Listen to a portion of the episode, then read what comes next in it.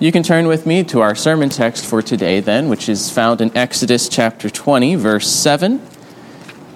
Exodus 20, verse 7. It's also on the sermon insert, part of the Ten Commandments. I've been going through the Ten Commandments, and we've looked at the, the first one of worshiping the Lord our God, our Redeemer, and no other gods. The second commandment that we do not worship by devote, you know, directing our worship to images, but rather to worship God in the way He directs us in His Word. And now we come today to the third commandment, uh, which I will read now Exodus chapter 20, verse 7. You shall not take the name of the Lord your God in vain, for the Lord will not hold him guiltless who takes his name in vain. This is the word of the Lord. Amen. Let us pray for God's blessing upon his word.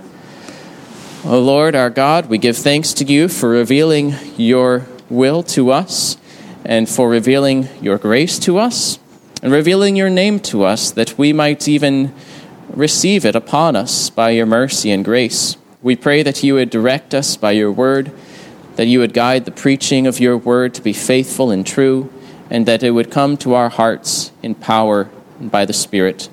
We pray this in Jesus' name. Amen.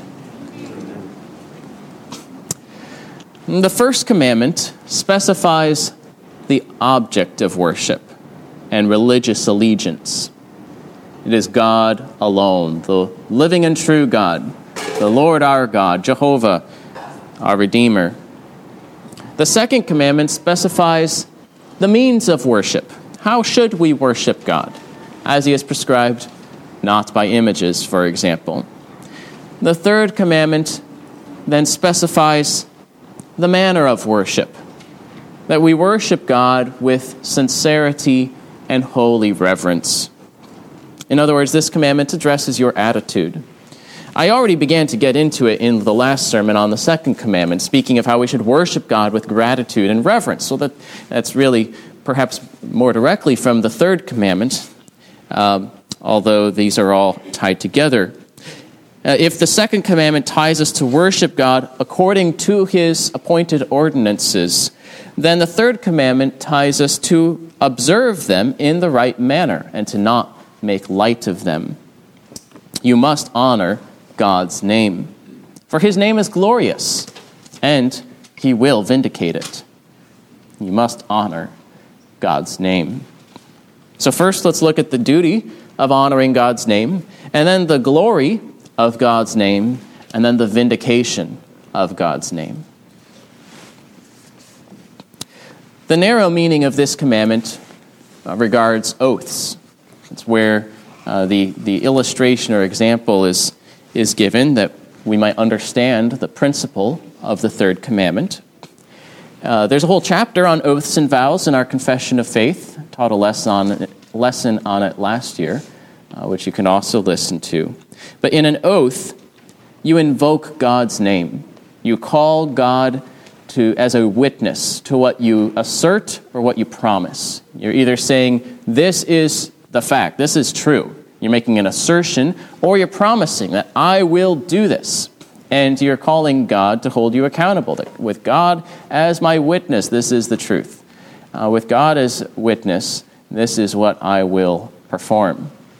And uh, you, you invoke his name.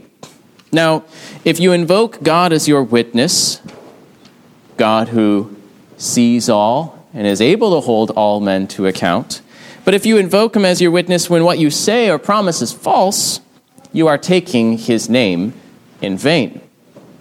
Uh, you are using his name because it's a powerful name and maybe we'll get people to trust you and to put more power behind your words. But if what you say is false, you are treating him with contempt as if he doesn't see, as if he doesn't act. You are taking his name in vain. In Leviticus 19:12, God makes this point plain. You shall not swear by my name falsely and so profane the name of your God. I am the Lord. To swear by God's name falsely profanes the name of God. The third commandment, of course, has broader application as well. uh, the clear illustration of the principle is that of, of swearing falsely. Uh, but more broadly, it forbids the profaning of God's name and requires that you use his name in a holy and reverent manner. Rather than using his name lightly or profanely, we must use it in a weighty matter, as a holy thing. Now, this principle here refers to his names and titles uh, in Scripture, such as Jehovah, the Lord, I am that I am, God, the Father, Son, and Holy Spirit. It also extends, as our catechism says, to anything whereby God maketh himself known. God's name is a, is a big concept. It also extends to his reputation, uh, his, his fame, his revelation of himself. That is what a name is. This is the way our catechism puts it. The third commandment requireth the holy and reverend use of God's names, titles, attributes, ordinances, word, and works. And it likewise, it forbids all profaning or abusing of anything whereby God maketh himself known. Now, if you're skeptical of this broadening of the principle, we can look back to Malachi. We read Malachi uh, 1 and part of chapter 2. And there God says, You priests have despised my name. And they say, How have we despised your name? Well, by, dis- by despising my worship. They had, there's a strong connection between God's name and his worship, word, and ordinances. In chapter 1, it's talking about God's worship, the table of God, the offerings that they were offering that they were holding that in contempt and therefore profaning God's name. In chapter 2, it talks about God's word, that the priests were not uh, teaching his word but showing partiality, that they were perverting the covenant of Levi, that they were profaning his name, showing disregard for his name in, by doing that. of course, in chapter 3, it talks about tithes, that they were robbing from God, uh, that there was these ordinances, these uh word and worship that God had instituted that they were treating with contempt. They also were uh, being unfaithful in their marriages after calling God to witness that covenant. That God is a witness between them, and they were disregarding it, again, showing uh, uh, contempt for God's name. Of course, that also extends to the seventh commandment. But the idea, the, the aspect of, of disregarding God who is invoked, uh, would uh, come from this commandment. The priests in chapters 1 and 2, and, and the people in chapters 2 and 3 had despised God's name by treating these holy things with contempt. You have despised my name. How have we despised your name? By offering polluted food on my altar. How have we polluted you? By saying the Lord's table may be despised, by offering blind animals in sacrifice. They would also say, What a weariness this is as they went to worship God. What a burden this is. What a weariness this is. They snorted at it.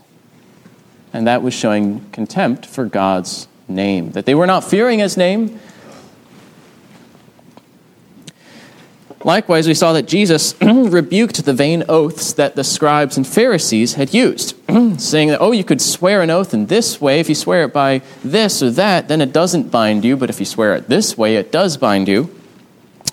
And Jesus pointed out the connection between God and his altar and his temple. If you swear by the temple, you swear by it and by him who dwells in it. Who's that? God. God dwells in his temple. You swear by the temple, you're swearing by God. It still binds you. Um, if you swear by heaven, you swear by the throne of God and by him who sits on it. So God's God and his name is extended to these holy things by which he makes himself known. They had profaned God's name when they had sworn by his altar and temple in vain.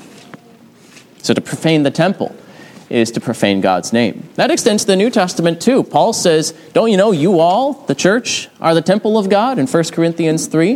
And if you destroy God's temple, God's going to destroy you. It's a holy thing. You are a holy people, a, a temple of the living God. So this commandment uh, requires us to honor God's name. That means, first of all, we speak of God in a reverent manner. We, we don't joke about God. We, we don't use his name casually just in exclamations that are, are meaningless. Uh, we do not speak of him idly. We don't use casual oaths. Normally, your yes should be yes and your no should be no. Uh, we should speak of God reverently. It also requires you to hear and read His Word reverently, attentively, uh, faithfully. We should not be like those who mock His Word, who jest at His Word, who abuse or twist or despise God's Word, who mock His coming judgment or his deeds of old, um, but rather to listen to him and to receive his word. If he uh, gives us a, th- a threat, that we tremble at it. If he gives us a command, we seek to obey it. That if he gives us a promise, that we embrace it. If this requires you that when you partake of the Lord's Supper to do so in a worthy manner. Do you think it's just in the Old Testament that God is a holy God? Remember in the New Testament when the church at Corinth was divided amongst each other and was expressing that division in the way they abused the Lord's Supper, treating it as, as a private meal, one going on ahead, not waiting for the others, and one getting drunk and the other going without. Some people were sick, some people were dying because they were not receiving it in a worthy manner, treating this holy thing as a common thing. It requires you to remember your baptisms Of course, with the Lord's Supper, what Paul does is he brings them back to its institution, its meaning. Take it in a worthy manner as, as uh, a sacrament of Christ's body and blood. Examine yourselves and discern the Lord's body. Well, it also requires you to remember your baptisms, to not treat that as a vain thing, but to remember that you bear God's name and ought not to profane it by living in a manner contrary to it. Adorn the profession of the gospel. Be humbled where you have walked contrary to it. Return to the promise and embrace it of cleansing in Jesus Christ. A false and empty profession of faith is an instance of taking God's name in vain. In Psalm 50, God summons his people, those in the bond of the covenant, some of whom uh, were, were faithful. He also said, But to the wicked, God says, what right have you to recite my statutes or take my covenant on your lips? For you hate discipline, and you cast my words behind you.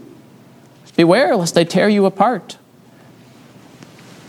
This commandment requires you to pray with sincerity and honesty, uh, to not mindlessly pray, to not pray for the praise of man, to show off to others. Remember what Jesus said in the Sermon on the Mount?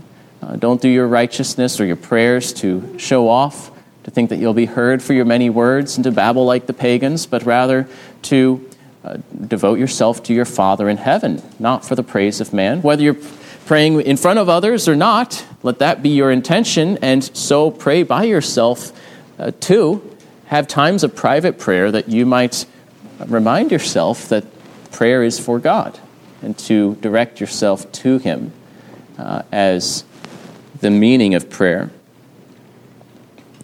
Of course, this requires you to be careful in your use of oaths and vows. Oaths being things that we promise to one another or assert uh, to one another and call God to witness. Vows being that which we promise to God, um, that we swear only by God, not by others, not by the saints, not by other creatures.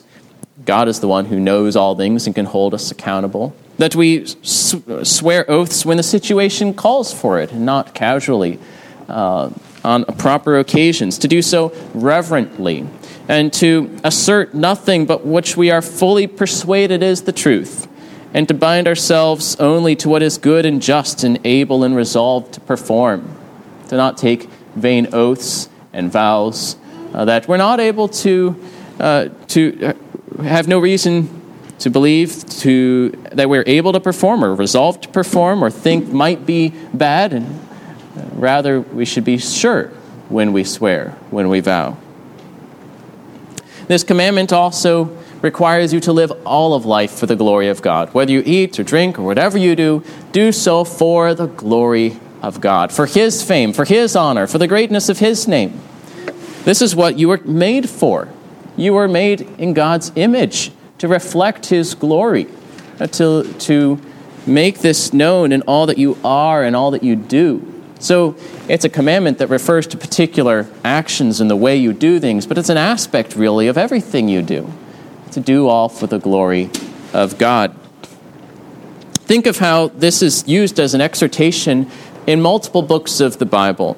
In 1 Timothy 6 1, Paul says, Let all who are under a yoke as bondservants regard their own masters as worthy of all honor, so that the name of God and the teaching may not be reviled. Have a concern for God's reputation. The way that you uh, behave reflects upon him because you bear his name. Matthew 5:16 In the same way, let your light shine before others so that they may see your good works and give glory to your Father who is in heaven. Uh, again, these are thinking of the, the public implications, how it reflects on God's reputation. Now, even the private things you do should be unto God's glory between you and Him. But then there's this, also this, this public aspect. Negative, don't do things that would disgrace His name. Positive, do things that would bring glory to His name. Titus 2 speaks of how the young women should be trained to love their husbands and children, to be self controlled, pure, working at home, kind, and submissive to their own husbands, that the word of God may not be reviled. Or later in chapter 2, verse 10, speaking of servants, not pilfering, but showing all good faith, so that in everything they may adorn the, go- the doctrine of God our Savior. Adorn the doctrine with these deeds, that they bring glory to the glory of uh, to God's name. And so we have a duty to honor God's name. The way we speak about God, the way we worship God, the way you uh, observe His ordinances, the way you uh, speak about His attributes, the way uh, that you live your life uh, to His glory. Be concerned. In, fa- in fact, that's how we're directed to pray. What's the first petition in the Lord's Prayer? Hallowed be thy name. That we should have this desire and therefore pour it out to our God, desiring that he would make his name great, sanctified, set apart as a holy thing, not as a common thing to be trod in the dust. So we have this duty. Secondly, God's name is glorious. That is why it ought to be honored. God's name is glorious. He is, after all, the Lord your God. That is that phrase again. It showed up at the beginning of the Ten Commandments, and again in the second commandment, and now in the third commandment. The Lord here being that, that name based on the word I am. Uh, we usually pronounce it as Jehovah. Uh, this God, this God who has shown himself, God, the Lord, your God. And Malachi, it appeals to the fact that God is our Father that God is our master and Lord, that God is a great king among the nations, that he is a governor above all governors. Honor is therefore due to him. He is glorious. It's been shown by his mighty deeds. He is the one who has made all things. As we sang in Psalm 8, his glory is, is found throughout all things, the glory of his name. O Lord, our Lord, how excellent is your name in all the earth. He's demonstrated it by forming everything out of nothing by His Word, His powerful Word. All that you see, would you neglect this being who has brought everything into existence? You know, you might show honor and respect for some important people that can do some things, that have some influence in society. Well, how much more for the Maker of heaven and earth? Think of his works of creation Behold his works of providence, that he continues to sustain it, that he maintains this world, holds it together, gives life to living things, uh, who governs and directs it so that uh, it goes according to his good purposes, who in wisdom uh, sustains his creation. You can see its design, its goodness, that he made things good for you to sustain your life, and which are even delightful things that are enjoyable for us. Should we not honor the God who does this? Does this come out of nothing? Is all this an accident that happened to be so good and wonderful and wise and vast? Behold his acts of judgment, his works of power and justice. God is a jealous God, a consuming fire, one who executes judgments on all his foes. Who can stand before him? He is powerful. He is not a doormat, he is not a victim. Uh, he is the great God. None who can stand before him. He placed a curse upon this earth for our sins. Death may be an enemy to us, and it is one that He will overcome, but it is something He pronounced due to our sin. When you see the power of the curse on this earth, that's not something contrary to God. That's something He laid upon. That demonstrates His power too. It shows our sinfulness, that we called it upon ourselves. But the judgment of God should give us uh, a sense of, of reverence towards this great being, this God who is the judge. We are not his judge. He is powerful, a mighty warrior. He makes his, this known in deeds of judgment. He tears down kingdoms, he raises up kings. Why would anyone despise him? Who would not fear you, King of the nations? Remember the deeds he had performed in Egypt, the plagues, the Exodus, his glory on Mount Sinai, in which he shook heaven and earth. He made a name for himself by his mighty deeds. He put his enemies to shame. He put the gods of Egypt to shame. He put Pharaoh and his power to shame. He showed power and judgment and mercy. God said to Pharaoh, But for this purpose I have raised you up to show you my power, so that my name may be proclaimed in all the earth. God said to Moses, And I will harden Pharaoh's heart, and he will pursue them, and I will get glory over Pharaoh and all his hosts. And the Egyptians shall know that I am the Lord. So by his plagues, by turning the river to blood, by sending fleas and lightning and hail, and then drowning Pharaoh's hosts in the Red Sea. No wonder we should revere this God and not treat his name as a light thing. God has made his glory known in his care for his people from age to age. God has made his glory known especially through Jesus Christ, our Savior. That is how we know God's love, that he sent his beloved Son for us that while we were his enemies, he loved us and sent his only begotten Son to save us. That he loved us, the objects of his wrath, so dearly that he sent his beloved Son to lay down his life that we might be reconciled to him and dwell with him forever. You can see in Christ the justice of God that had to be satisfied for us to be saved, poured out upon our God, and we see his mercy and compassion in the work of Jesus Christ. So consider God's power, His wisdom, His holiness, kindness. This is the name of God, His fame that He has revealed.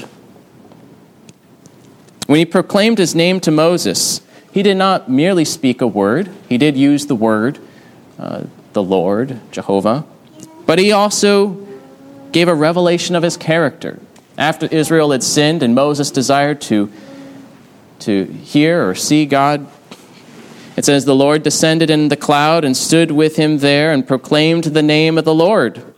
The Lord passed before him and proclaimed, the Lord, the Lord, a God, merciful and gracious, slow to anger, and abounding in steadfast love and faithfulness, keeping steadfast love for thousands, forgiving iniquity and transgression and sin, but who will by no means clear the guilty, visiting the iniquity of the fathers on the children and the children's children to the third and fourth generation.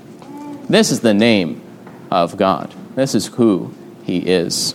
His name is glorious. It should not be taken in vain. The third point, then, not only is we have a duty to honor God's name, and his name is glorious, but finally, he will vindicate his name. Take your hand. He will vindicate his name.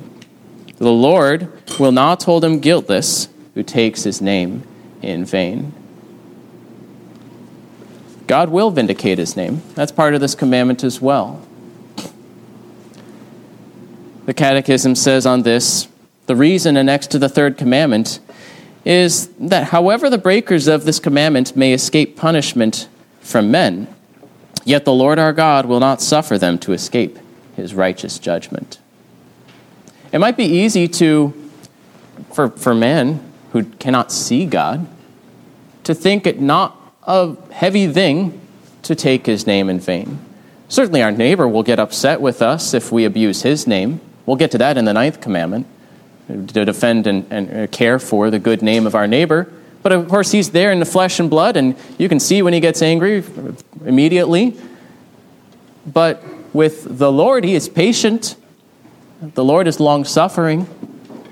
The Lord is invisible to us. You cannot see him. And so he reminds us that this is no light thing. In fact, he is behind everything that you see, that he will not hold the person guiltless who takes his name in vain. Even if you escape punishment from men, yet our God sees all. This shows up in Malachi as well. In God reminding the priest to not despise his name, he says, I will be great. The issue is not whether my name will be great, the issue is whether you're going to stand in the way. The issue is, are you going to make this name great? Are you going to honor, or are you going to get in the way and so be cursed and despised? Repent, in other words. Uh, but God will vindicate his name one way or the other. So let us honor God's name, for he will defend and vindicate it. He will not disgrace his name, and he will not let it rest in disgrace. He will make it great. He will vindicate himself from every charge, every complaint, every blasphemy. When the Assyrians came against Israel and said, Oh, your God can't save you, we destroy all the gods. God made his name great. He decimated the army, he defended his people, he defended himself from every charge. He will do so in history and then finally among uh, everyone on the final day. He will be faithful to his word. If he has pledged his given his word, pledged his sacred honor, he will fulfill it. He will not disgrace his name. If someone invokes him as a witness, he will be a faithful witness. He sees, he can hold you accountable. He will judge those who treat his name with contempt. He will not be a perpetual victim of their evil. He will not let people trample over him perpetually. Those who take his name in vain will not be held guiltless. God will vindicate his name, and that both means that he will save those who trust in him. He will not let his people be cast off and trod forever. It also means he will judge those who have despised him and tear them to pieces. For his name's sake, he will purify and restore his people and not wipe them out, because that would bring dishonor upon his name. For his name's sake, he will pour out the riches of his grace unto the praise of his glorious grace. And it also means that he will pour out just wrath on those who stubbornly despise him, but he will vindicate his name. He will arise and defend his cause. He does so in history, as you can read in the history recounted in Scripture. You can see it recounted in the history after that. You can count on it, and he will do so finally on the last day when all will be put to right. You and I ought to pray that he would hallow his name, that it would be honored on earth as it is in heaven, and to rejoice when he does so, that our desire has been fulfilled. You and we ought to be zealous for God's name, for his honor, for his worship. That's why it's not a weariness, or shouldn't be if this is our desire to see God honored and praised among this people and this congregation and all the nations. Now, you and I have not honored his name as it ought to be honored. You and I too easily think lightly of our God and get buried in our own affairs and forget the one who is upholding us at every minute you and I deserve to be wiped off the face of his earth, for our sin mars his creation, brings disgrace upon his name, is utterly repulsive to his holiness. But there is mercy and forgiveness in Jesus Christ. He will not give up on his creation. He will save a people and bring them to glory. He has pledged himself to save those who believe in Jesus Christ. He has given him as an atonement for our sins. He puts his name upon those who trust in Christ, unworthy of it though they be. We're baptized into the name of the Father and Son and Holy Spirit. Those who call upon the Lord shall not be put to shame. Those who hold fast to him with true faith will be exalted with his name. Once his word is given and received, his zeal for his honor works in our favor, that we are lifted up with him. For his name's sake, he will save us. For his name's sake, he will purify us and, and sanctify us. You should still heed the threat of the commandment, recognizing that this means that God is displeased with this sin. We should learn, oh, seek to please our God, do the things that he delights in recognizing that God may still discipline us in this life to direct us away, to shepherd us away from this sin. Repent of the sin, but take refuge in the Lord. It is a great honor to receive his name.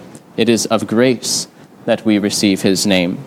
Even though you may be despised by man for his name, the reproach of Christ is more valuable than all the honor and fame that this world can give you, for it is lasting and he will vindicate his name. Those who trust in him can desire that his name be honored and vindicated because it is not only right, but it is also good for us. But those who fake it, who take his name upon their lips while their heart is far from him, shall not find forgiveness, but shall be uprooted as weeds or as dross when he purifies his kingdom. And those who openly despise his name may find fame and wealth for a time but shall be left in disgrace in the end. So, the name of our God is the hope of those who possess his promise in Christ. He will not prove faithless. He has pledged his sacred honor for their salvation. He will save us by his promise, not for the sake of our works, but for his name's sake. So plead his promises, plead his name, call upon his name, Pray that he would vindicate it. We desire to see all the nations worship him, to see his church pure and zealous for our God, to see God honored on earth as it is in heaven, to see our hearts more sincerely and reverently and gratefully uh, devote ourselves and honor the name of our God. We desire to see God prevent and remove atheism and ignorance and idolatry and profaneness and whatever is dishonorable to his name. And he will answer such prayers, for it is his will to vindicate his glorious name. His name will be great among the nations. and a pure offering, he will purify his people, and it will be offered in every place. So you must honor God's name. This is your duty and we are encouraged to do so because his name is glorious in mercy, in power, in justice, and he will vindicate it. His name will be raised up. So do not swear falsely, do not treat his name with contempt, but honor his name by a holy, grateful, and reverent use of his names, titles, attributes, ordinances, word, and works. Fear the Lord. Do not regard his service as a burden but praise his glorious name. Let us pray. Dear Father, we thank you for your revelation of your name to us, your character, your grace and mercy, as well as your perfect justice and holiness. That you have taught us to turn from our sins unto salvation in Jesus Christ. We ask that you would glorify your name by purifying your church, by reforming us according to your word, by filling us with a true zeal for your holiness and for your honor. We pray that you would turn the hearts of sinners to salvation, that they might not trod your name underfoot anymore, but rather uh, to receive your mercy in Christ. We pray that you would remove and prevent and oppose all that would bring dishonor upon your name that you would cause your enemies to scatter, uh, that you would rise up and to put to shame those who dishonor your name, that they might know that you are the Lord, that you are God. We pray, Father, that you would uh, work powerfully, that we might behold it and to rejoice in your name. We pray this in Jesus' name. Amen.